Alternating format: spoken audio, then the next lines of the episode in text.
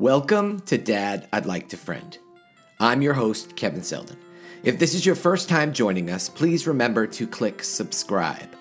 As some of you may already know, we recently hit number six on Apple's parenting podcast charts. So thank you so much for your support as listeners. I am so very grateful that this podcast has connected with so many parents around the globe.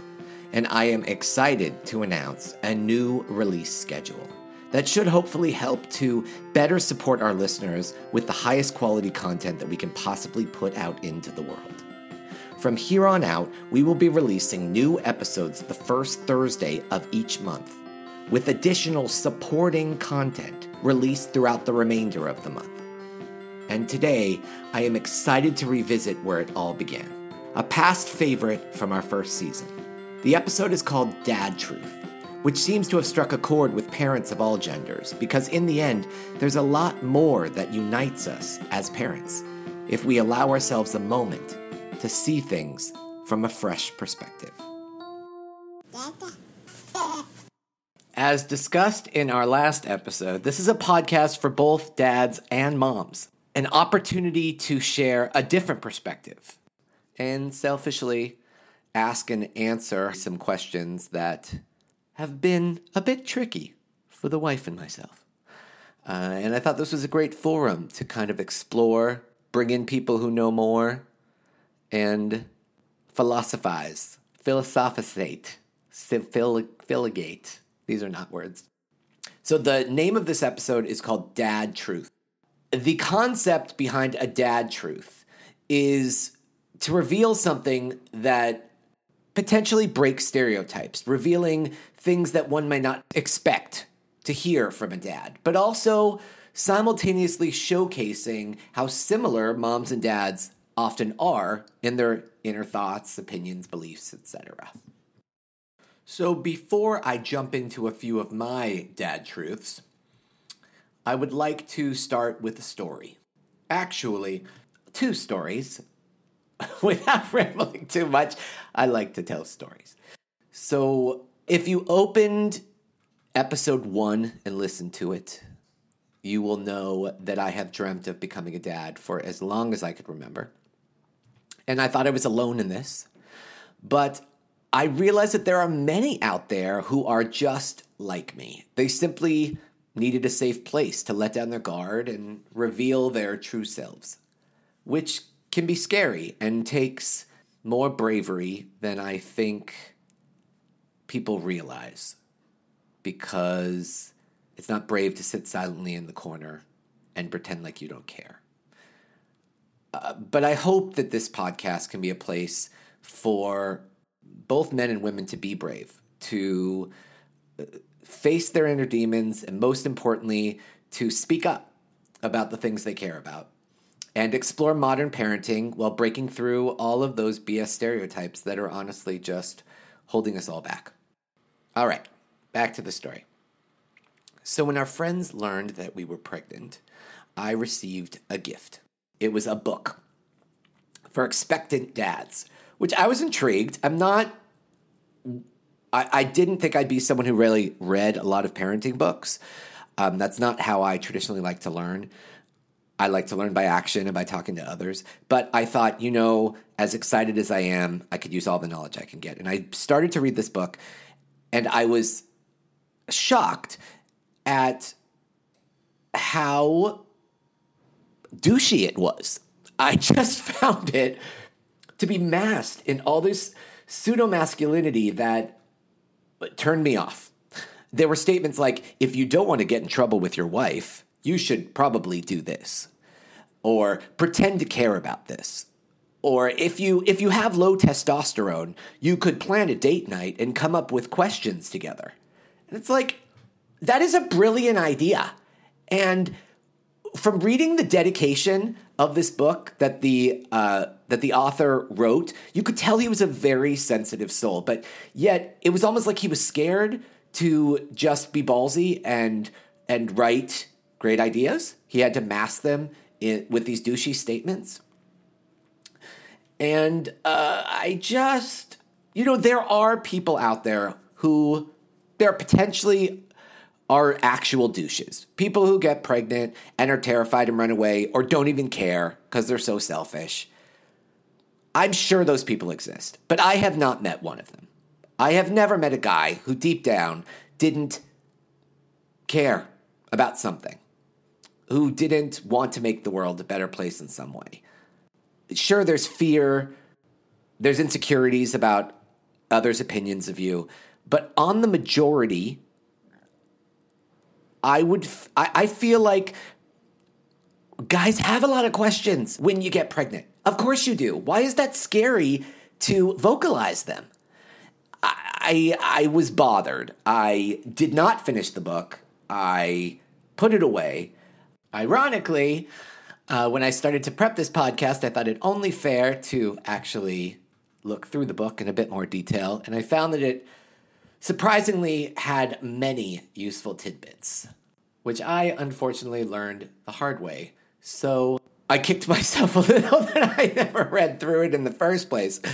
But I, I just was so bothered that it was written in a tone that was hiding and almost apologizing for being a sensitive soul, or even rather for being a human with questions and someone who actually cares about things. And uh, that's some of the basis for the concept behind dad truths. Because I don't think that we should be ashamed as men to state things that we're feeling. It's hard enough to look into yourself and figure out what you're feeling, but we shouldn't then not be able to announce it to the world as we see fit. Which transitions perfectly into my first dad truth. It is possible to be in complete bliss and simultaneously feel completely isolated and alone. And I think many of you stay at home parents will, uh, either men or women, will be able to relate to that. There's something about being home with your kid uh, for the first few months of their life where uh, uh, it's almost like a bubble is formed, partly by society and partly just to keep yourself sane. And you're in such amazement of this little creature that you have created and exhausted emotionally and physically. And luckily, hopefully, you have a support network that comes and forces themselves in the door, but a lot of times you just you isolate yourself. Now, as you know, if you've listened to episode 1, I uh, stayed at home for the first year of my son's life. I had my phone off much of the year. I was off social, which in the political climate was a blessing.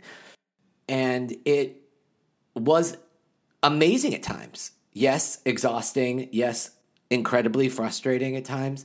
But for me, during that year, as wonderfully blissful as it was to have that time to bond with my son, simultaneously, I also felt very lonely. I was told to sign up for classes, so I did, and the majority were filled mostly by moms. And I completely understand that there were not a lot of dads in those classes, but the moms were not very welcoming. And I and I can't blame them because I understand that they uh, wanted to talk with other people of the same sex uh, they wanted to discuss everything from breastfeeding to the changes happening in their bodies. But at the end of the day, as a dad, my life also got turned completely upside down. And as a dad, I needed as much of a support network as any other mom. You know, we are all parents going through major changes, and I wish I knew then what I acknowledge now because I think that if I had been a bit more vulnerable and expressed how lonely I was feeling, I feel like I would have gotten more support. And so hopefully, um, others hearing this cannot make that same mistake. And hopefully, moms hearing this will see that dads need just as much support as the other moms in the room. So there you have my first dad truth. I hope that uh, some of you out there can relate. And now, on to Dad Truth numero dos. Yes, I also speak some Spanish. I don't mean to brag, but you know. So, it took us quite a few years to get pregnant. So, most of our friends, by the time we had our son, uh, had children that were many years older. And it is a difficult thing to plan playdates with a six month year old and a four year old. I mean, the range of abilities are drastically different. And basically, your, your social life completely changes once the baby comes into the picture. You have older people who want to hang out with the kid, but there's not much you can do with a four month year old and they get bored. You have single friends who are like, Can we go out? You have couple friends who don't have kids yet who are like, I'm talking to you. Why are you paying attention to your kid? And you're just trying to make sure that they're alive. So when we got invited to a party with other babies, and we didn't know the parents, we didn't, uh, we knew one couple, and we were like, we're desperate to meet friends with kids similar ages. Uh, all the invitations, obviously, as I stated before, it came through my wife. Uh, as a dad, I was not getting invitations. And so basically, we were eager to go to this party. Ironically, the invitation stated that the men and women would be separate the moms would be upstairs with the kids, and the dads would be downstairs watching football and drinking. And this was something that was, you know, supposed to be a very exciting option. My wife and I joked that maybe we should swap roles because my wife would much prefer being the one to watch some sports and have a drink. but I just found it shocking that I sounded Boston just now. Shocking I I didn't understand how in 2018 that that is something that would be. I guess it was maybe it was 2019. Uh, I didn't understand how this is something that people would want to do, but I said, you know what? We don't have any friends right now. Let's go. Cut to the party. I'm hanging out with the guys, and there's a lot of talk about our 20s and partying and drinking and getting laid. And it's not that I didn't enjoy my 20s. I enjoyed all of those things in my 20s. But to be very honest, dad truth number two, I like spending time with my wife and kid. I like where I'm at in my life. I am not missing my heyday. I know that's not true for everyone, but for me, it took a long time to get here, and I worked hard to find this wife. And I like this partner. That's why I married her. And I like this kid he's a part of me. If you don't like your kid, look inward. Because if you don't like your kid, maybe there's something happening within you because the kid came from you. And I just feel like I like my wife and kid, and I didn't want to be separated. So, as open as I was to all of these new guys and this reminiscing, I said, does anyone want to go upstairs and join the ladies? And everyone unanimously wanted to. And I thought that was so funny. I don't know whose idea it was in the first place, but even the host was like, oh, you do? Okay.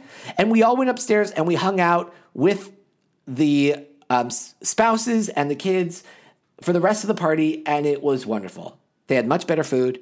Uh, the kids were having fun playing around in a little pool and hanging out. It was nice to be around moms and dads talking to each other, sharing equal responsibility. And it was just, it was like we were supposed to be ashamed as men that we wanted to hang out with our partners and our kids. And I, I think it's time to end that. I don't think there's anything to be ashamed about liking the partner that you chose to spend the rest of your life with liking spending time with your kid. I think that we're breaking through that a lot with kids, but I still think there's a stigma around people who really like their wives.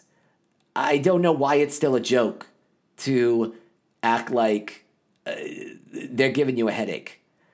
You know, uh, you chose to marry them. I don't know why you have to hide your affection for them. And please know that I completely grasp that no relationship is perfect. Many and most are like a roller coaster ride. And that is not just, you know, relationships with your partner, that's also relationships with your children. Case in point, when my son turned one a few months back, I slowly began easing myself back into work. And it was not an easy transition. It still is not an easy transition. That's something we'll discuss on later episodes. But I have always handled nights from the very beginning. I'm kind of a night owl, and uh, last night I was on deadline for work, and uh, that meant I went to bed quite late. I didn't fall asleep until around 3:30 and my son had a very tumultuous night. He has been sick ever since he started daycare 2 months ago. Fun. So he was up and down throughout the night and then finally woke up to start his day around 6:30. Now traditionally this wouldn't be the biggest deal because whereas I do nights, my wife does mornings. But uh, this morning, my wife had to wake up at like 6 a.m. because she had to be at work very early. So I was on duty. I tried to give him a bottle. He threw it. I guess he wanted mom. He started walking to the door and trying to look underneath the little uh, opening to see if maybe you could see footsteps or something. I guess this is a new thing. Look, when the door is closed in his bedroom, he's now looking underneath the little ray of light that comes through the door to find relief from the torture that is me in the morning. Finally, he's screaming. He doesn't want the bottle. He doesn't want to sleep. So I pick him up. I walk through the house. I show him that mommy is not there. It's me or nada. So then he gets a little more friendly.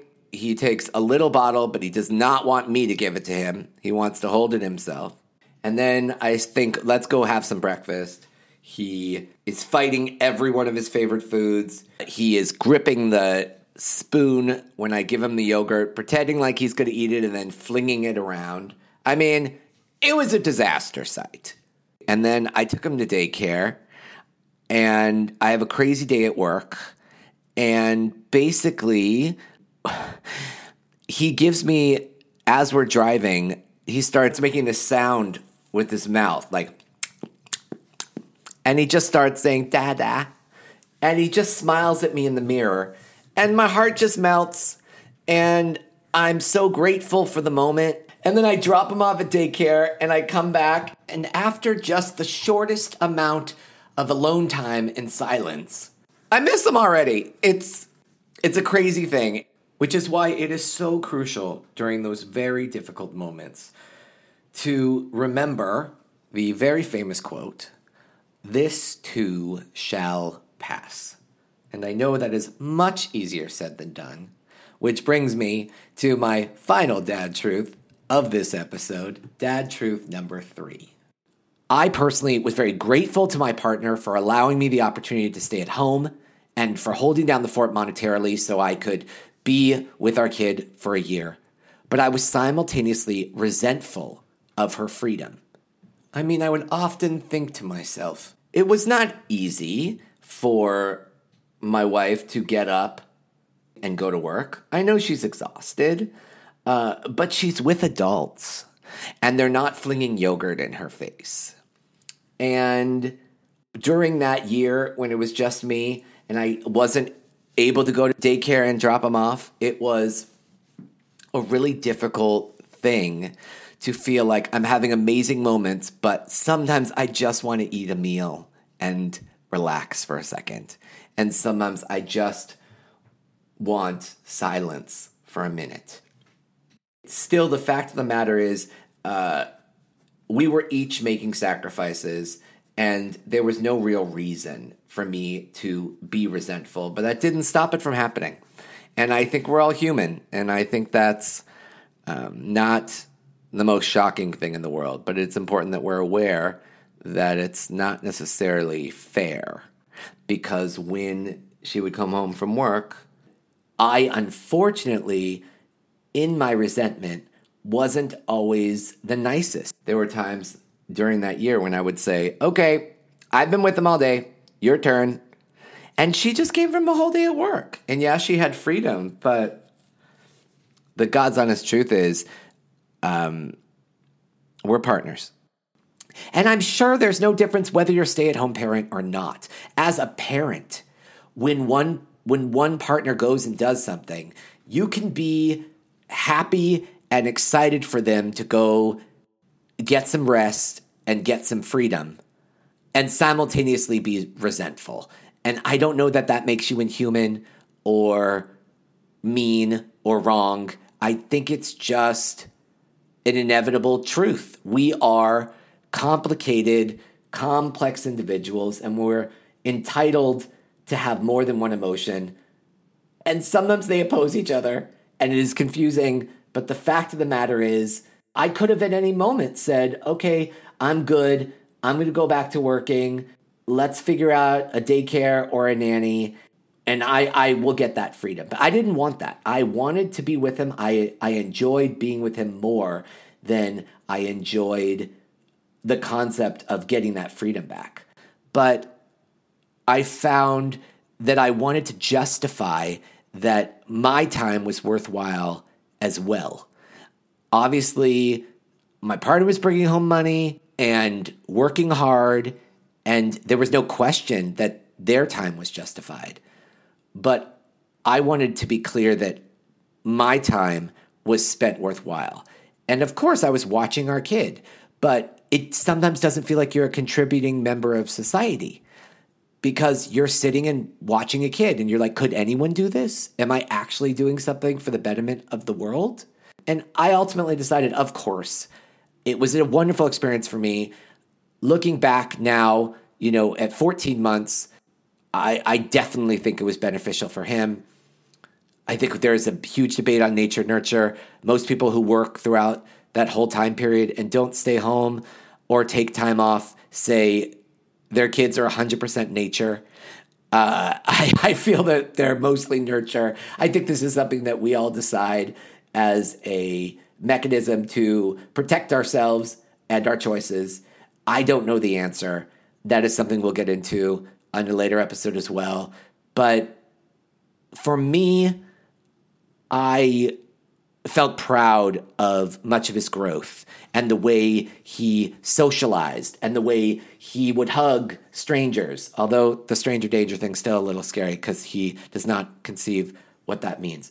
But he was just such a loving individual. He he understood everything I said when I would uh, would say come here he came and it's like a baby shouldn't be understanding that but we had this dialogue the two of us in this bubble that we were in and i feel like i held that over my wife's head a little even though they had a natural bond because i was a little resentful of her freedom i apologize for it later and i apologize for it now and i understand now why i did it but it is something that I think is more common than we realize.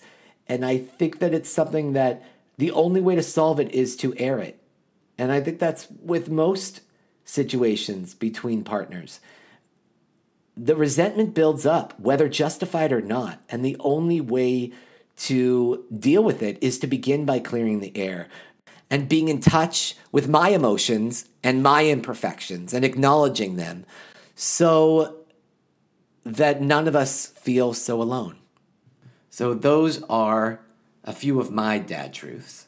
And I think it's a very important thing to share them.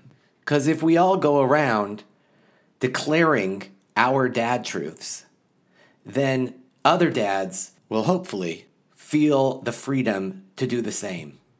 And moms can see how similar we all are. And we can begin to be a culture that realizes that we're all part of the same team.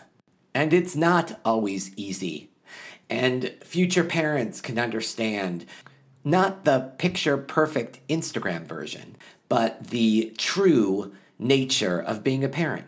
Because at the end of the day, I like my wife and my kid. And at the end of the day, being a parent can be complete bliss and also be isolating. And lastly, but just as importantly, the parent that is doing the majority of the parenting at that moment can sometimes feel resentful of the parent that is off, taking a break, or having a night to themselves, or even going to work with other adults. But in truth, I, I want my son to realize that it is a roller coaster ride. And not everything in life is smooth and easy. And there are ups and downs in our relationship as father and son, in his parents' relationship, and I have no doubt in many of your relationships. And if that is the case, I look forward to your help in breaking this stigma. In the end, you know, parenting is friggin' difficult and it's complicated and it's never black and white.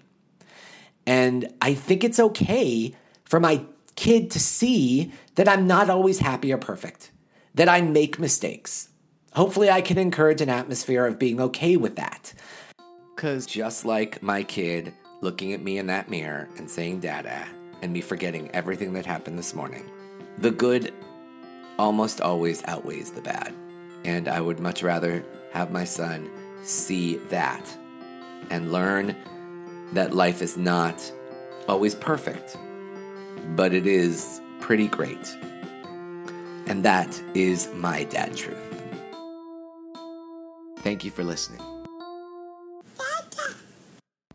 If you're still here, then there's a good chance that you enjoyed today's episode. And if that is the case, I invite you to join in on the conversation by visiting Instagram at DILF Podcast. Until next time.